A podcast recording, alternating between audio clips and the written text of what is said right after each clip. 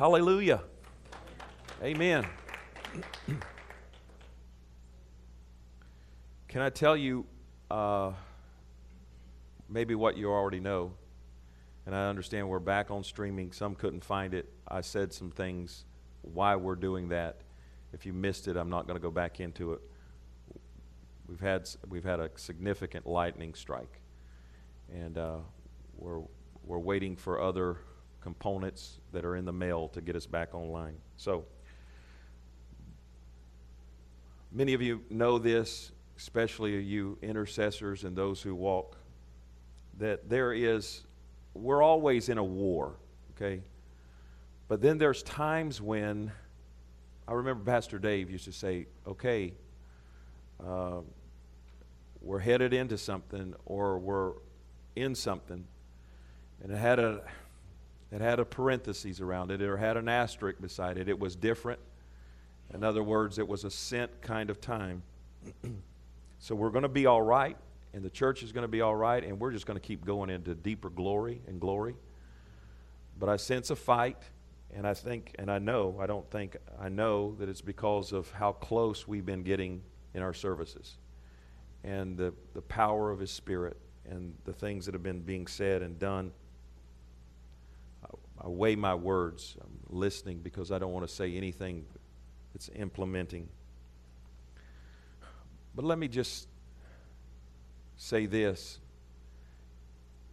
Uh, it's always good to stay under the covering.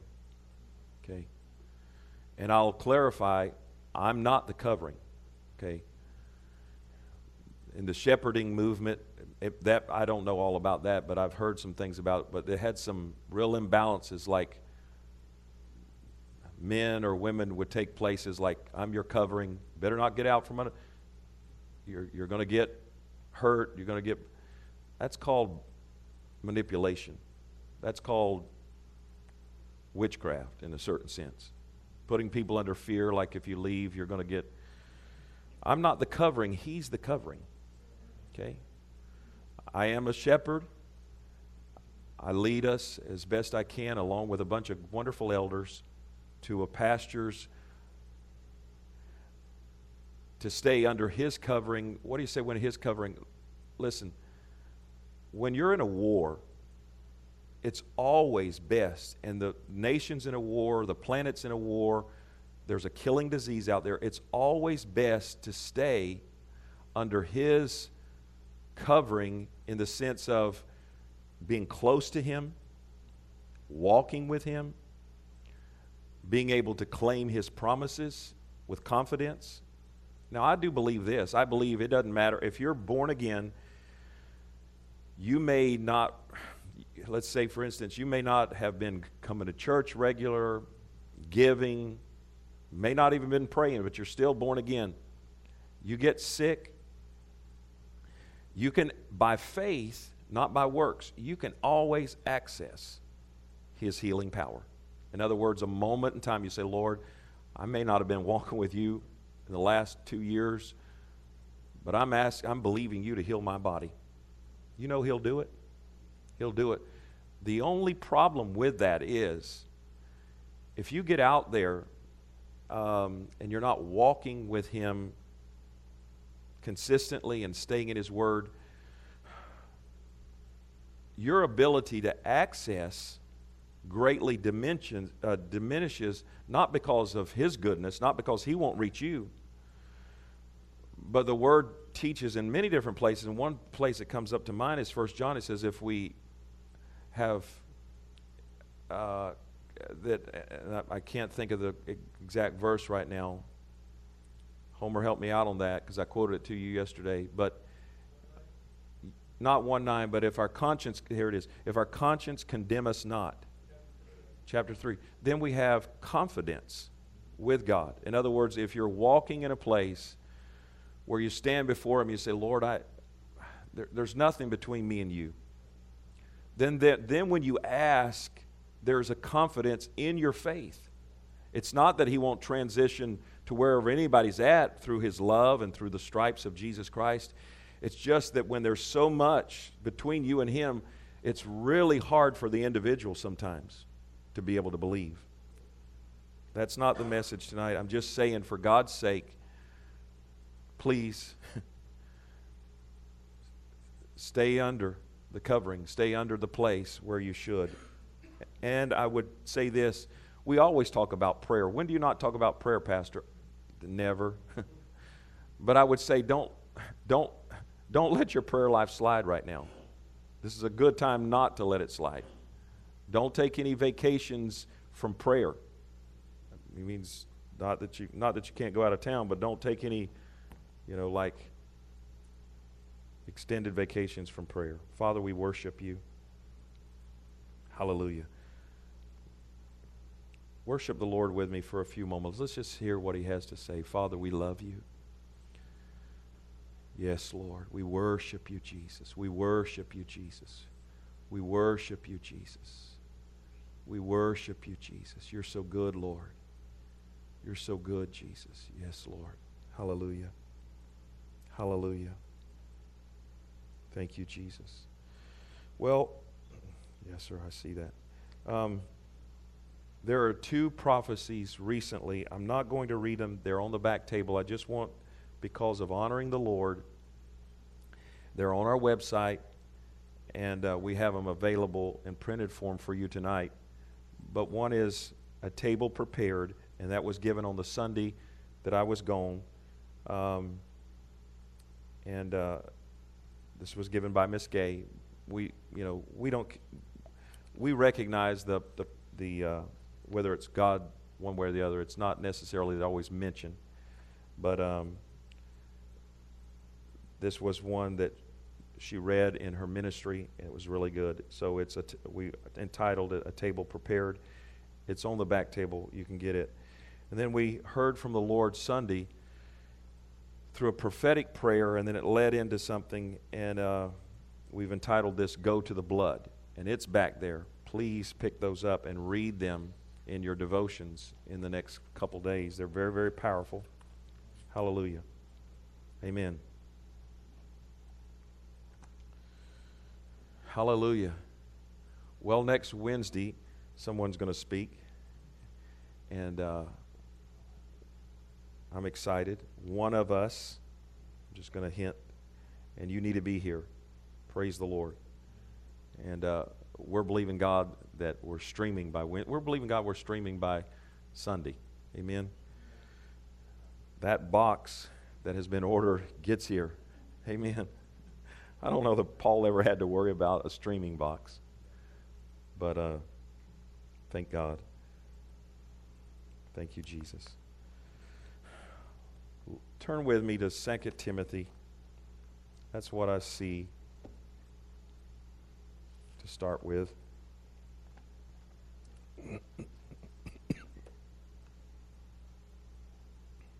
Hallelujah. I didn't even give you a title, did I? You can get it later. Yeah. Candy has been working all day with Comcast men at, at the house and here. 2 Timothy chapter 2. Thank you, Father. Lord, again, I pray, I thank you for this group and the people that are watching and the people that will watch in the days ahead when this is posted. Lord, we're coming into a significant time. We're already in it. And we thank you for it. Every service is so vitally important. Every time we stand here, Father, we sense and know your power. We love you, Jesus. We love you, Jesus. We love you, Jesus. Praise God. leaving next Thursday for Tulsa. We'll be gone. Pray. Uh, lift up Homer. You know, have a number of services during the month of October. And you're going to be left in good hands. Look at verse 1. Paul is admonishing his spiritual son Timothy which is the pastor of the church at Ephesus. And Timothy had a big role. He's a pastor, the lead pastor of a really huge church. I don't have the I don't have his, I only have historical uh, that this church historically was possibly 60 to 80,000. There was no division at that time. They, they hadn't, the church hadn't splintered. So Timothy is the head, basically. and he's writing to Timothy, and he says, Thou therefore, my son, be strong in the grace that is in Christ Jesus. Now, we got to stop right there because when he says to be strong in the grace, that's something that we have to really identify ourselves with where we're at and where we're headed and the war that is against us. This word grace, I believe it's charis. That, that's close in the Greek. Now, I heard, um, I heard Dr. Michael Brown, which I love, spirit filled theologian, Greek, Hebrew. He writes a lot for Charisma magazine. And I heard him break down this charis word, this grace, a few years ago in an interview. And he said a lot of things like Jim Martin will say. Now, Jim will tell you, you really got to be careful with the Greek, uh, as in when you're looking at like a Strong's concordance, concordance or those kinds of things. It's not that they will steer you wrong so much, but when you just take, because what what he's what Jim says, and I, from what uh, Dr. Brown was saying, confirms that the Greek and the Hebrew are not like straight definition kinds of languages. In other words, um, you don't get the meat out of it just by like, you know, our English words have like more just factual definition or straight, blatant definition. Uh, the Greek and the Hebrew are picture, they're picture languages. So there's a picture that goes along with the wording. And, and Jim really goes over that a lot. And I trust what he says is absolute truth. And Dr. Michael Brown was carrying, you know, he was talking about this word. He said, yes, yes. And, and you know, you, if you look into Strong's and different things, they'll help you, but uh, unless you have lexicons that go into the the uh, the picture of the word, sometimes you don't you don't get it so much. But he said, yes, grace is it's a favor, an unmerited favor. It is that. It is God's love reaching out to humanity and his favor to them. But he says also, this word is, has a two part equally meaning that it is God's strength, it's God's empowerment. And so when Paul is telling him to be strong in grace, he's talking about the same grace that Paul identified over in 1 Corinthians, uh, no, 2 Corinthians chapter 12, I believe it is, when he said, Jesus said to him, My grace is sufficient for you. Now, that was when Paul was under a tremendous warfare. In chapter 11, he listed all the things that had come against him. And he concluded in chapter 12 by saying, A messenger, an, an uh, angel, had been sent, actually, a demonic spirit had been sent from Satan to buffet him. And so he's having this open, he's writing in Scripture telling us his dialogue with Jesus and saying, Lord, I'm, I'm beseeching you. And he says, I, have gone to God multiple times. Three times I, I sought the Lord, and the Lord came back each time telling him, My grace is sufficient. Not telling him that you have to put up with it. He was telling him, When this angel from hell, this messenger comes, my strength is more than equal and beyond to whatever he is trying to bring against you, to destroy you. And so, Paul, no doubt, is telling Timothy, he's not talking about God's unmerited favor at this point. He's saying to a man that is in a warfare and an absolute warfare. Can you imagine a man, maybe in his 30s, with a mentor in his 50s, 60s? Uh, probably has more doctrine than any man on the planet. And he knows that this man is in an extreme warfare. And he says, Thou therefore, my son, be strong in the grace. That's that imputed strength that is in Christ Jesus. And the things which thou hast heard of me among many witnesses, the same commit thou to faithful men who shall be able to teach others also. That's where we're at right now. We are in a place listen, we want to reach all men. And I believe that presence will reach all men. We didn't give an altar call Sunday night. Pedro came here. Arnold brought him. No doubt had been praying for him, ministering to him. He did all the, the real legwork, the hard work.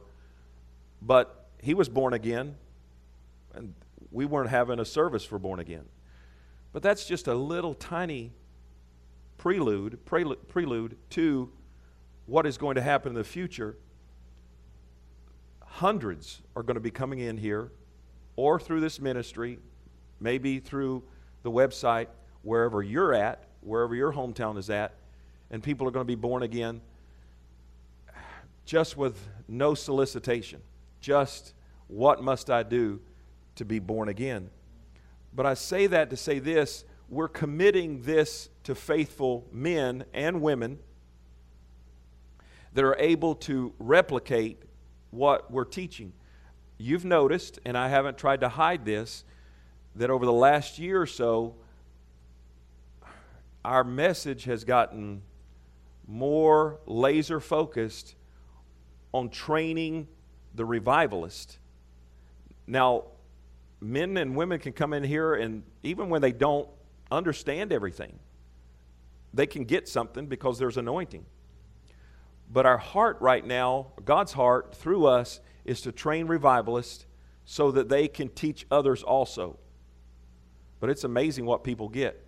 Homer was telling me Sunday, he called me, he was just blessed beyond measure because he was sitting with his granddaughters, uh, Priscilla's bunch, and he said, I just, it blew me away what they're getting out of church.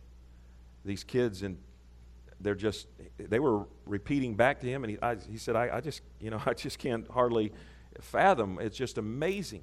He said i was taken back. So in our services even when we're not trying to gear it down the anointing is teaching people but there's no hiding it our services have been teaching the revivalist or those who are come along that's why we have so few I mean, because we're not trying, uh, we're not trying to just broadcast this and try to get you know as many people in here as we can. We're training revivalists because it, it's it's. I, I keep I'm in a habit of saying it's coming, but it's here. Okay, the edgewaters of it is here, and you're all part of it, and all of you that are watching, that have been consistently watching.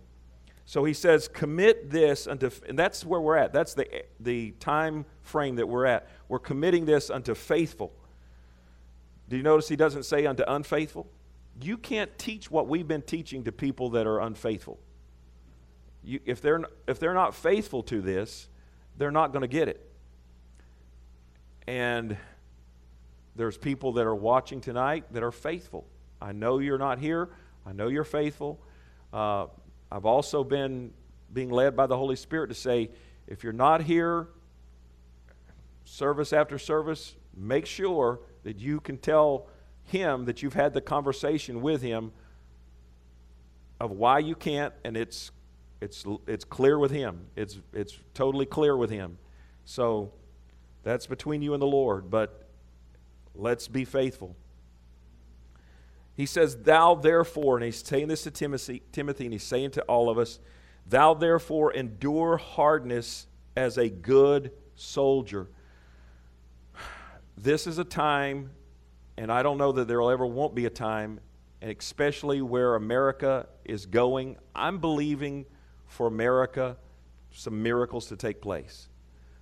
But that's not where, that's not, my money's, my, my spiritual money's not in that bank. It's not in that bank. I'm sorry. If you, I'm not ready to die on the mountain of this whole thing in America is going to totally turn around. I'm not, I'm believing. Now, what I will die on is there's an end time harvest coming, and it's here, and it, it can make some major changes in America. But I won't go in reverse on this. I, you can't get me over there to, to, to, to just die on the mountain of saying it's, this is going to. No. I know the first church went through hellacious, and I'm not cussing, hellacious times, and that's when it spread the, work, the most, the gospel. Now I'm praying to God. I man, there's nobody more patriotic than me. I'm believing for something good to take place and miracles. But I'm telling you that we're going to have to be ready to endure hardness and preach this gospel no matter what comes at us. Now, right now, the best that he can do is blow out routers and those kinds of things and try to, you know, keep us from preaching the gospel. And if you get too far out there, you know, you won't be in danger from God, but we just preached that a minute ago about staying under the covering, his covering, not mine but we have to be ready to endure hardness and keep going forward. Now, one of the things that we're doing right now, and I don't know how many of you have been listening to Brother Gary Carpenter. Please listen. Please listen to Jim. I could go on and on. Alan's great, God in them. But uh, one of the things that Gary keeps saying is because you're all of you that are listening, many of you listen to his messages, these messages, Jim's uh, you know that for the last year, year and a half, two years, we've been going through a, what we call a purging process, a wall of fire. Now, that was big. The purging process were some of the things that the Holy Spirit was saying through the blueprint prophecies a year and two years ago. And it's good for us to go back to those blueprint prophecies every once in a while, refresh what the Lord said. But we've been really going through a purging there's, I know there's a lot of things that have died inside of me that weren't even sin, but the want tos. They're just, you know, it's like, mm, okay, not a big deal anymore, whether I get to do that or not. But we are getting closer to an outpouring. And the Lord said in one of those prophecies I asked you to pick up at the table, He was praying and saying, I think it was in the prayer but then the Lord said more on it, I believe, in the prophecy. Let's finish this last part. Let's go all the way through because we're getting close to getting through the wall of fire. And that's why I mentioned Gary. He's been saying prophetically, he's seeing that us, you watching, we're all getting closer to getting through this. Now, what happens on getting on the other side of this?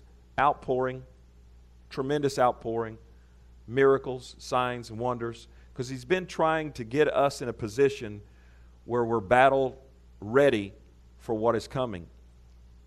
Wall of fire, yes, but then the real battle starts where we're winning souls and we're Joel's army going forward and uh, conquering the kingdom of darkness.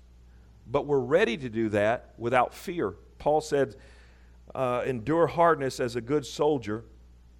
Now he says in verse 4 No man that warreth entangleth himself with the affairs of this life. That's, that's Luke 14 right there. That verse is, is, you can write Luke 14 right beside that verse because when he says, No man that warreth entangleth himself with the affairs of this life, that he may please him that has chosen him to be good.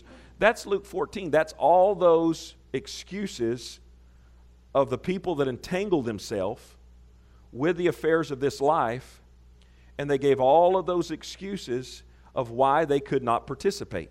Well, they had entangled themselves in the affairs of life. In other words, they had become engrossed in their job, engrossed in their marriage, engrossed in their business, engrossed, and they were like, ah, I can't make it to the revival supper. I can't be a participant. Love you guys, like the church, but I can't be one of those inside people because I, well, the truth is, God bless you, you're entangled. You're just absolutely entangled. There's too much going on in your life. Well, I'm so busy. Well, here again, that can change.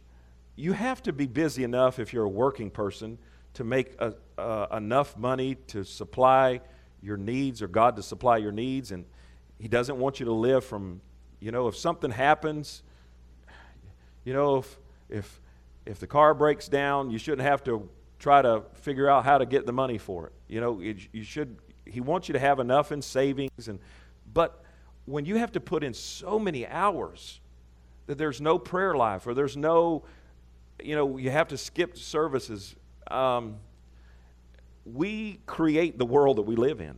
We really do. So that's when you have to back up and say, God, it may take me a few months to change where I'm at, but if I need to scale my hours back, my time back, my work back to be able to make it a church or make it in prayer, I don't want to become entangled in life. For he says, and if any man will also strive for the masteries, yet he is not crowned except he strive. Now, what's our mastery? One, first and foremost, is to know him, to be conformed to his image, to have a face to face love affair with Jesus so much. We're not, listen, you've heard me say a, a bunch of times, uh, we're not into the thrills and the chills and the goosebumps. That's not our objective. We want to see the miracles, but our, our objective is not the miracles. Our objective is the harvest, but the miracles come along with it, and He wants to see people healed. That's all. God wants people healed. That's all part of redemption. So we look at Him face to face, and He's calling us to this place. But He says here, he that uh, any man that strives for the mastery really is for us it's revival it's knowing him of course first but it's receiving this outpouring. Yet he's not crowned except he strive lawfully. Well, for us, if you put it in that, in our vernacular, our lawfully or our perimeters that help us to strive, if we put it in our vernacular, or I take the fruit of this verse and say this, it's all those inroads. We're striving through prayer, fasting, worship, word. That's our striving, that's our going forward. The husbandman that laboreth must be first partakers be first partakers of the fruit. In other words, folks, to deliver, to deliver this to the nations, to deliver this to this region, we've got to partake of it. We have got to receive it, and then out of being the husbandry or the husbandman of this vineyard, of course, in other terms, the Father is the husbandman, Christ is the vine, and we are the branches. But in context to what Paul is saying here, is saying you're laboring in his church as the vine dressers, and it is up to you to receive from him, Timothy, to receive this, to be able to give it out as well. This is a generation like no other generation. It's exciting in one sense because it's prof- prof- prophetic in that it is fulfilling the words of the, of the prophet Jesus and Peter and Jude and Paul that in the last days there will be, Jesus said, the love of many will wax cold. The word uh, teaches us in other places that there will be a falling away. I often say great falling away, but the word great's not in there, but in my thinking it is. There'll be a falling away in the last days. It is because of where the church has come to, much of the church at large. But it testifies of us being in the end times The beginning of sorrows in Matthew chapter 24 has begun. I believe that with all my heart. That is an earmark of the beginning to the end. Jesus said this when you see these things, it is the beginning of sorrows. You're starting just like when we talk about we're in the edge waters of revival, I believe we're in the beginning of sorrows. And the church is at large is not prepared for it. We need to thank our God daily, not for me, but for Him, Christ, and for what He brought to this church and to all of us years ago the message of praying in tongues. What a message! What a message. We can equally thank God for the word, but without a teacher, where would we be? Without a teacher, thank God for Pastor Dave that came here and taught us relentlessly, not only here, but there, and we were able to listen through those times through the tape. It was tape ministry then. But the essence of the necessity to pray in those relentless hours in the Holy Ghost, and we never, never, ever can forsake that. We have to continue to pray the mysteries. I don't care how far and how long we go in revival, we have to continue to pray the mysteries because there's a war. And Paul is saying to Timothy, Timothy, he says this endure hardness as a good soldier. We have to continue to remind ourselves continually to endure hardness as a good soldier. No matter what comes, stay the course. Stay the course. I was uh, awakened this morning. Well, it's kind of my usual time, but um, I got up. I remember it was around 5:30, and went in and got my first cup of coffee. I knew that I'd had a dream, but it didn't dawn on me the significance of it I went through worship. I went through an hour of worship. And on the other side of worship, then the whole thing just come back to me. Very, very strong. I then documented it. I took my phone and went into notes and documented the dream. And I, it became very real after worship. It just, it became like uh, watching a movie again.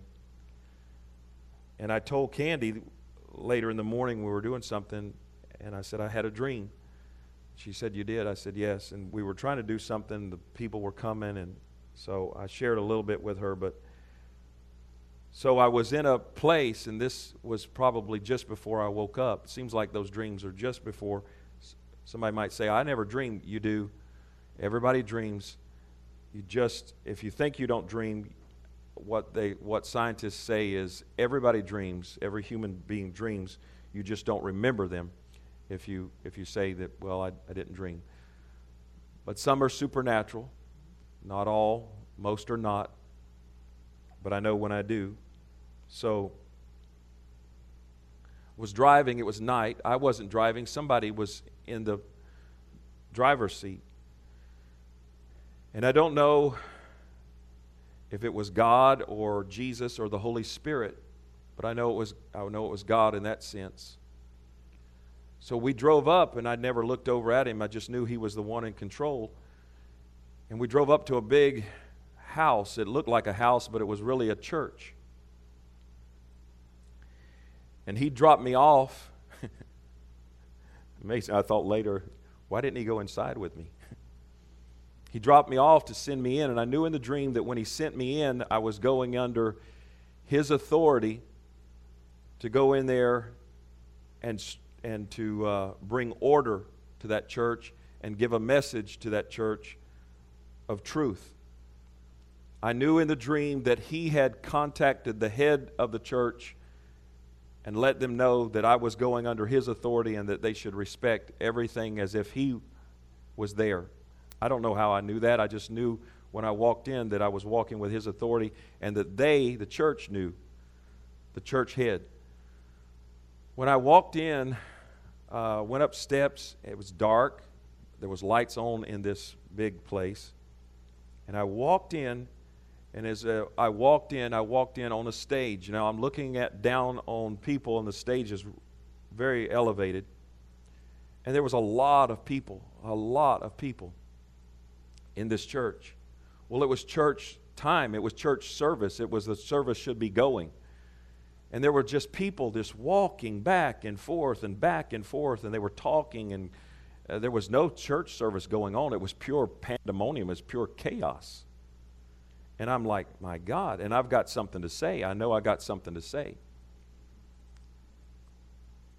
And so I began to speak. Well, as soon as I opened my mouth, a woman that's an, an exaggerated figure, not a, not, it didn't even appear, I, I, knew it was a woman, it, but it was, because uh, I'm way up on a stage, but she's as tall as me.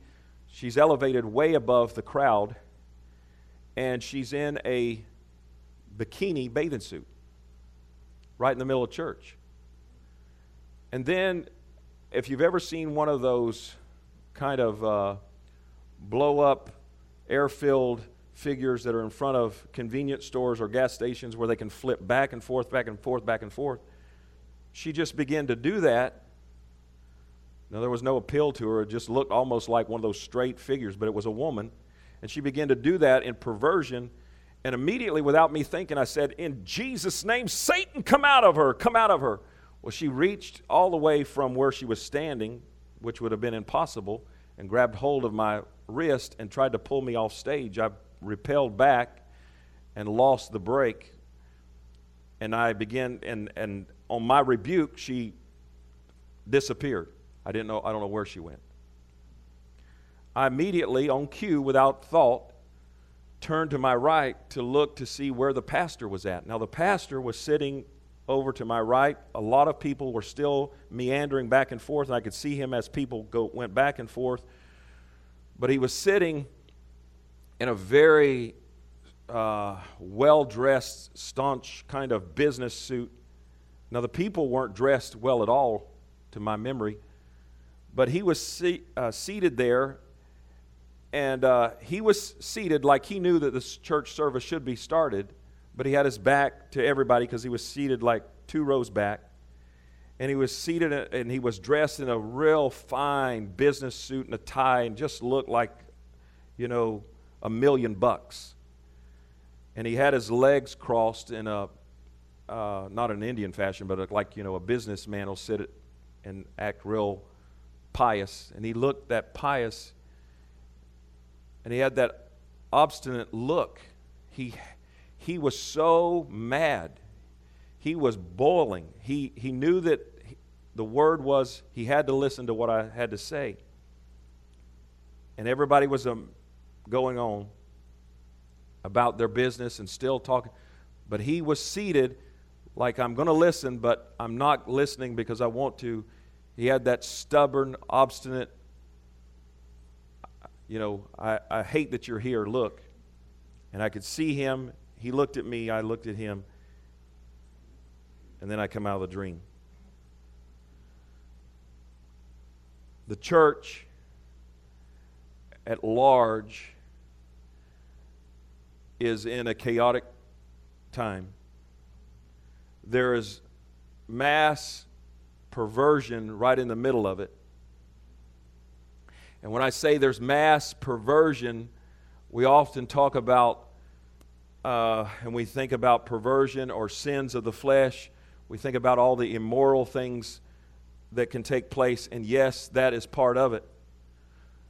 But one of the major perversions of the church now is that the church is under shepherds that are so obstinate, so prideful, so filled with themselves that they are missing teaching the body of Christ the truth of God's Word.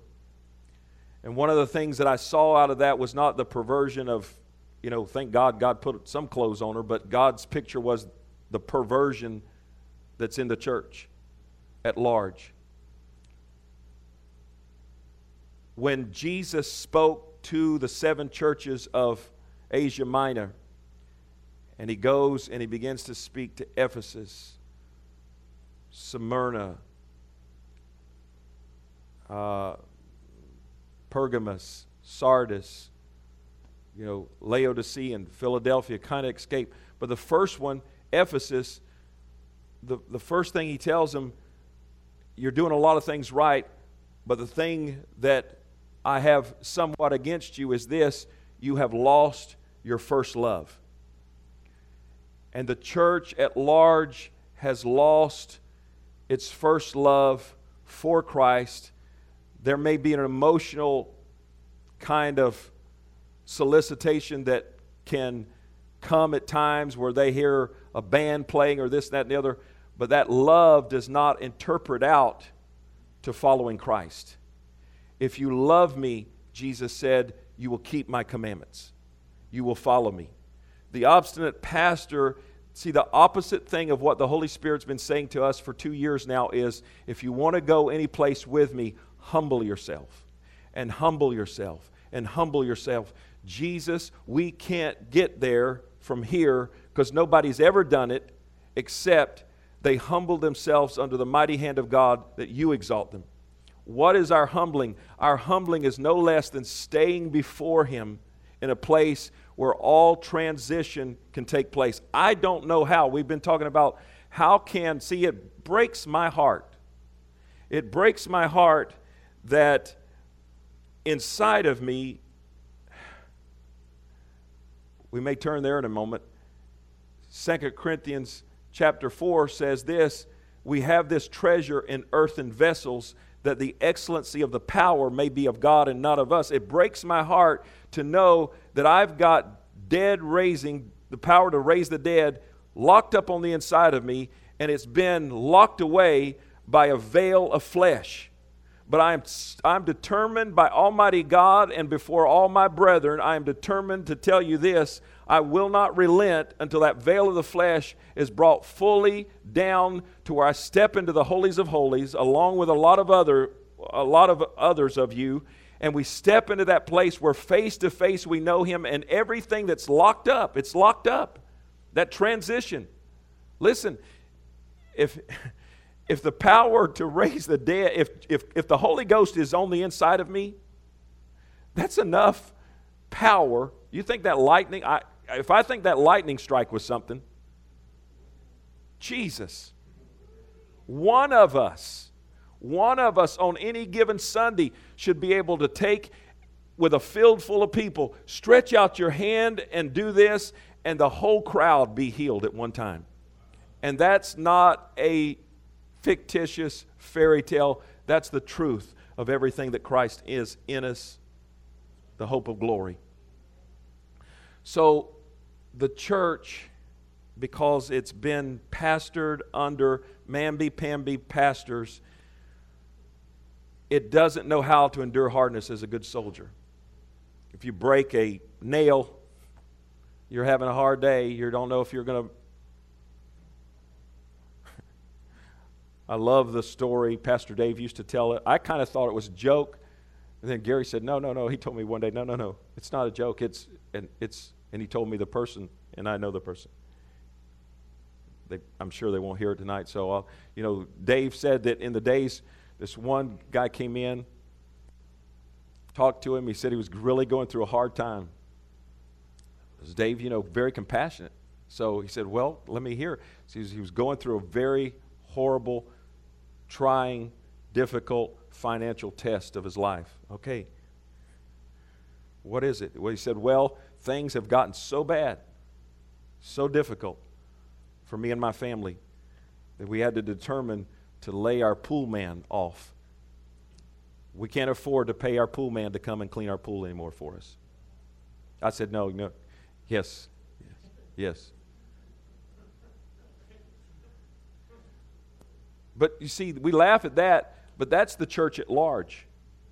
We watch Sunday night those, and some of you might have thought, why in the world would you show that? The, the Free Burma Rangers, and it wasn't for us to look at, some of you might think, well, how, why, you know, that's really different. Listen, those people love God and they're showing their love. No, that's not our call. That's not our call. Somebody texted me the next day and they love God immensely. They were having the same kind of reaction that a lot of people have. They said, I'm having a hard time dealing with this. Not saying it wasn't wrong what they saw. They said, It's had such an effect upon me, my wife. We're, we're in tears. We're, it's gut wrenching to watch this and know where we're at, basically. I remember the first time that I went to, now I've gone up, I haven't gone uh, extensively like a lot, but I have traveled to most of the continents.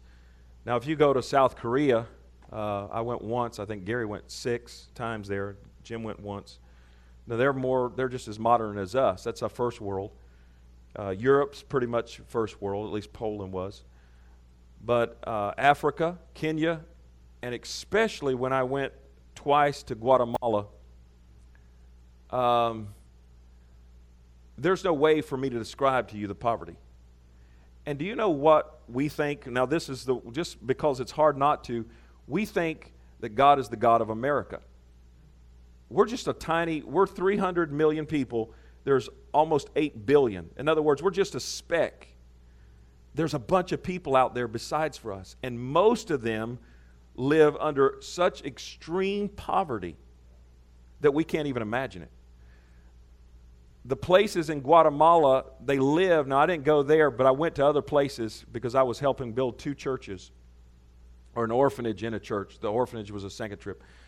But they, they by the, I guess by the hundreds and maybe the thousands, they live at the city dump. These little kids. And they, they, they, uh, pillage, you know, go through the dump every day to get enough of what trash has been thrown out to live off of. This is not said. I'm not saying this nor showing Free Burma Rangers for us to feel bad about where we're at. We need to, we need to prosper because we need to prosper to share this gospel around the world. But I'm telling you, um, here's the deal. If, if you ever, like Dave said to that person, he said, You need a third world slap. he said it probably compassionately, but you need, you need, to, you need to wake up. See, now here's where I know, because I've been there a few times. Maybe some of you haven't, but I've been there a few times in my life. Not since I learned some things. But I've been there where everything was gone. I mean, everything when you're coming out of that, or I've been here where everything wasn't, when I say everything, no, we weren't sleeping under a bridge, but it was, it was close. But when you're coming out of that, like Dave says, you can take a little can of beanie weenies. And if you're thankful for it and get down on your, your hands and knees and praise God for it like it was a T-bone steak, and you, that was the greatest thing. God, you're, you're accessing a place in God's heart through your thankfulness that you're going to make it through. You're absolutely going to make it through. When you come back, now when I came back from those trips, and I, especially when I was dealing with all those orphans, it didn't bother me to build. But when they had us get in the soup line and I was putting rice on those babies' plates. I was gone. I was gone. To know that I was leaving and their world was like it was, and they were orphans. And when you come back and you see our opulence and you see the prosperity, you can't reconcile it. You can't, you're like, God, should I give away everything I got and just to, to humanity and not, you know, have more than just just barely enough? Well, it's hard to reconcile, but here's the determination, and this is, this is where you reconcile. This is what I told this person. I said, Look, like the Free Burma Rangers, and that's the film, those of you that was wondering what film was it? Free Burma Rangers. You can get it on number of different venues. It was free on YouTube for a while. I'm not sure if that link's still available. It is? Okay. Or Amazon Prime, you can get it you may have to pay a little bit. But I said to this person, The reconciliation is this we might never cross a battlefield to save a person's life and pull them, but if you go into your prayer closet on a consistent basis, willing to give up your time, willing to give up your part of your life for the purpose of not just your life, but you know that purpose is going to interpret over into other people's lives. You're doing every bit as much in truth as what those men are doing, and more because ours is a spiritual kingdom. Let's go over, because we got a little bit of time, but let's go over to that chapter I was saying in 2 Corinthians chapter 4. Now look down on this verse here, verse 7. Paul said this he says, But we have this treasure in earthen vessels, that the excellency of the power may be of God and not of us. And so, listen, that's where I said there's power in us. There's dynamis power inside of us. That excellency comes from him and not of us. And Paul said this. This is, this is what Paul said to Timothy harden up, be strong. Don't let the affairs of this life get you down in any way. In other words, be battled. Listen, I, I'm, I'm trying to trying to say this. I want us all to be sensitive to each other and pray for one another. But we ought to get to the place, and I, I believe we are, by His grace, that not life calluses us. In other words, we don't get hardened from life and experiences, but the toughness of the prayer closet brings about a toughness in us that what usually would affect most people, 90% of the kingdom, just doesn't have any effect on us. Not offenses, not, you know, part of that prophecy Sunday was the bottom part of it, the last part of it was um, how important. Again, the Holy Spirit said it, and I'm not going to try to pull that up.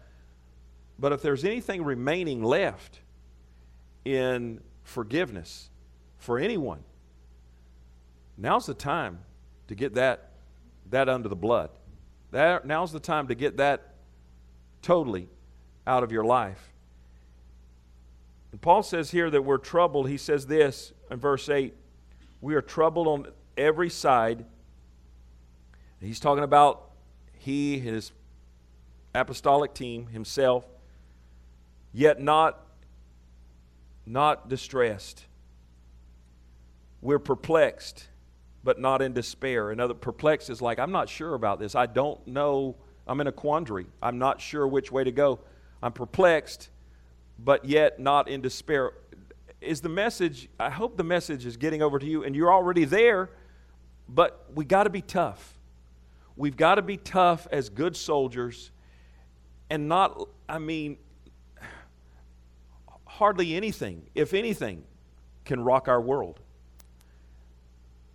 Battle hardened, tested, tried. That's where we've been for the last that's where we've been for the last 20 years, but there's been a there's been a push, not a push, a leadership by the Holy Spirit to say come this last bit of the way, get tough, you are tough, you've made it through, but get really strong in the spirit by letting yourself totally say yes to everything I'm asking you of. Cut out anything I'm asking you to cut out. Always, he says this persecuted but not forsaken, cast down but not destroyed. Always bearing about in the body the dying of the Lord Jesus. Not that you're physically afflicted, but the dying in us is that we are relating to his death that he continued to surrender himself to the Father. So, what lives in us on a continual basis is, an, is a heart of surrender, a heart of yielding, a yieldedness. That is the bearing about in the body, the dying of the Lord Jesus, that the life also of Jesus might be made manifest in our body. I want that. That's the life. That's revival. That's the manifestation of his life. He says this for we which live are always delivered unto death for Jesus' sake, that the life also of Jesus might be made manifest in our mortal bodies. I often pray, Jesus, I call, and this is my confession, this is my personal way of saying it. You may have ways to say it. But right in the midst of me worshiping Him, I'll say, Lord, I call myself dead. I continually speak. I call myself dead. I call me, my self expression. Whatever is, whatever is holding back the power that's in this earthen vessel, I call it dead. I call it crucified with Christ. Let me read this to you, and we'll get close with the end of this to being done for tonight. But many of you have heard this in times, but the Lord brought it up to me again because I was going back over becoming a war hardened soldier and us just staying steady at it. And how important, because when we've seen that film Sunday night, and those of you that haven't seen it, you watch you once you watch the Free Burma Rangers, you'll see some people that are just physically absolutely tough in the sense of the word of working around death all the time, fearless in doing whatever they can to help people in uh, horrible situations. But the Lord was speaking to my heart, you've got to be that tough, me and us, in the Spirit. We have to absolutely be that determined in the Spirit to go in there and fight until we win. Now, this was a piece of, I don't know if you call it poetry. It, it doesn't have a rhyme to it, but it, is, it may be in that category of poetry. It's certainly an allegory, but it's something that the Lord gave me a few years ago, and it's speaking not of the physical or the natural soldier, but it is relating to us as a spiritual soldier. It's called the War Hardened Soldier, and it's on our website in the printed material. Now, this is where you and I are at in the sense of our ability to accept what Paul said to Timothy Timothy, endure hardness as a good soldier. Now, put this in a spiritual perspective. The war hardened soldier has become acutely conditioned for the battle at hand. His hands are cracked and partially bleeding from the rough wears of multiple battles. His lips and face are chapped from the sun and wind burns through braving the elements in the heat of the day. His uniform is stained with sweat, dirt, and blood, blood of his own from scrapes and bruises from the heat of the battle, and blood of his comrades as he has pulled them to safety and out of harm's way. The blood of the enemy as he has made one last close encounter just before he subdued them. His rest is momentary. He has learned to watch in the night. All of this has spiritual watchings and praying and getting up and staying before the Lord. He's learned to watch in the night and, he's, and to be ready for the morning. He has learned to live and function on less sleep than his civilian counterparts. Folks, Jesus doesn't love us more than he loves the people who are not. But I'm telling you, he's more pleased with those that are obeying him and we're called to a special force to receive this revival. And we've got to see ourselves continually as that special force. Hallelujah. Um, he has learned to live on far less food and water than normal, the normal human being. His portions are rationed in time and quantity. They do not serve as appetite for pleasure, but rather to supply the energy for a fighting soldier. He does not daydream of luxuries of faraway islands in the sand. He cannot afford the distraction in the imagination from something that would detour his present objective.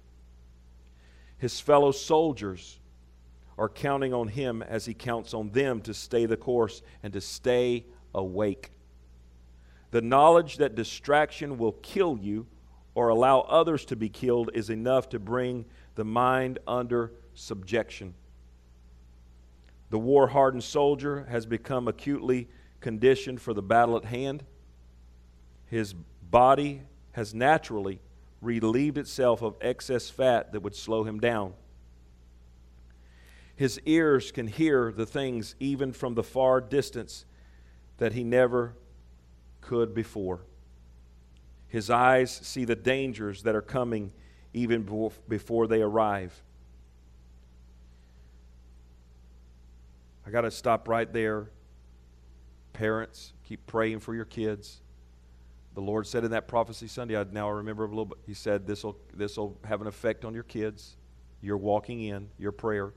It can see things. See, we ought to be able to see things way before they come. That's part of being a war hardened soldier. His eyes see the dangers that are coming even before they arrive. His eyes can see past the camouflage of the enemy even when others cannot.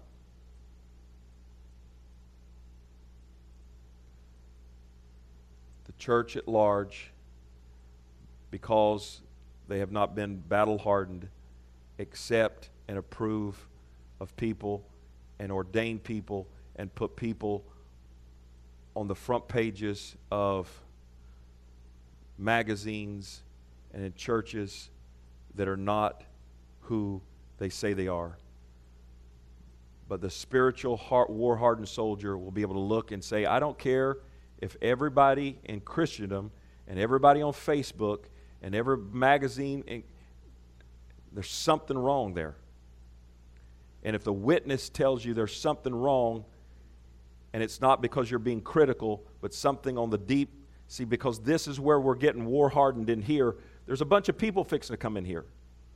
A bunch of people. I'm looking to your elder, you elders to help me pastor this church and not to be sucked in. Don't be sucked in by a personality. Don't be sucked in by saying somebody telling you how many hours they pray in tongues. If the witness is not there and if the fruits are not there, they are not what they say they are. His eyes can see past the camouflage of the enemy even when others cannot. He sees things that civilian, civilians could never see, both in the day and in the dark of night. Every one of his senses are at top awareness. Even his sense of smell can smell the approach of the enemy from a distance. He has come to trust his commander in chief without question that his motives in the war are perfect and pure. He understands that he is fighting for those who cannot or will not fight for themselves. He has come to trust his fellow soldiers that have become part of the ba- uh, become battle hardened just as himself. He has come to trust his generals that have proven themselves as trusted sol- soldiers just as himself. Quitting is not an option. There is no retreat in his thoughts. He trusts the battle plan and does not devise a plan of his own. He does not consider himself as a hero in giving his life, but rather believes that this is his privilege and his duty to do. His resolve is contagious. Fellow soldiers are empowered by his resolve. The closer you get, you elders and you people, the closer it'll make our church more powerful because everybody will see your faithfulness, how close you are. Your, you don't even have to you don't have to go around telling anybody how much you pray it'll just bleed off of you. The anointing will bleed off of you. It's contagious. People want to be. Hallelujah. The enemy, oh, his resolve is contagious. Fellow soldiers are empowered by his resolve. His reputation has crossed enemy lines. He has gained great fame in the camp of the enemy. The enemy speaks of him in terms as invincible, fearless, total resolve, unshakable faith in his commission. His objectives are clear and precise because he always is in communication with his filled commander. He's never in question that his gear, his weapons, and body armor will not be supplied to him on a daily basis. His passion is not only to destroy the work of the enemy, but to stand at prison gates and watch captives parade past in freedom.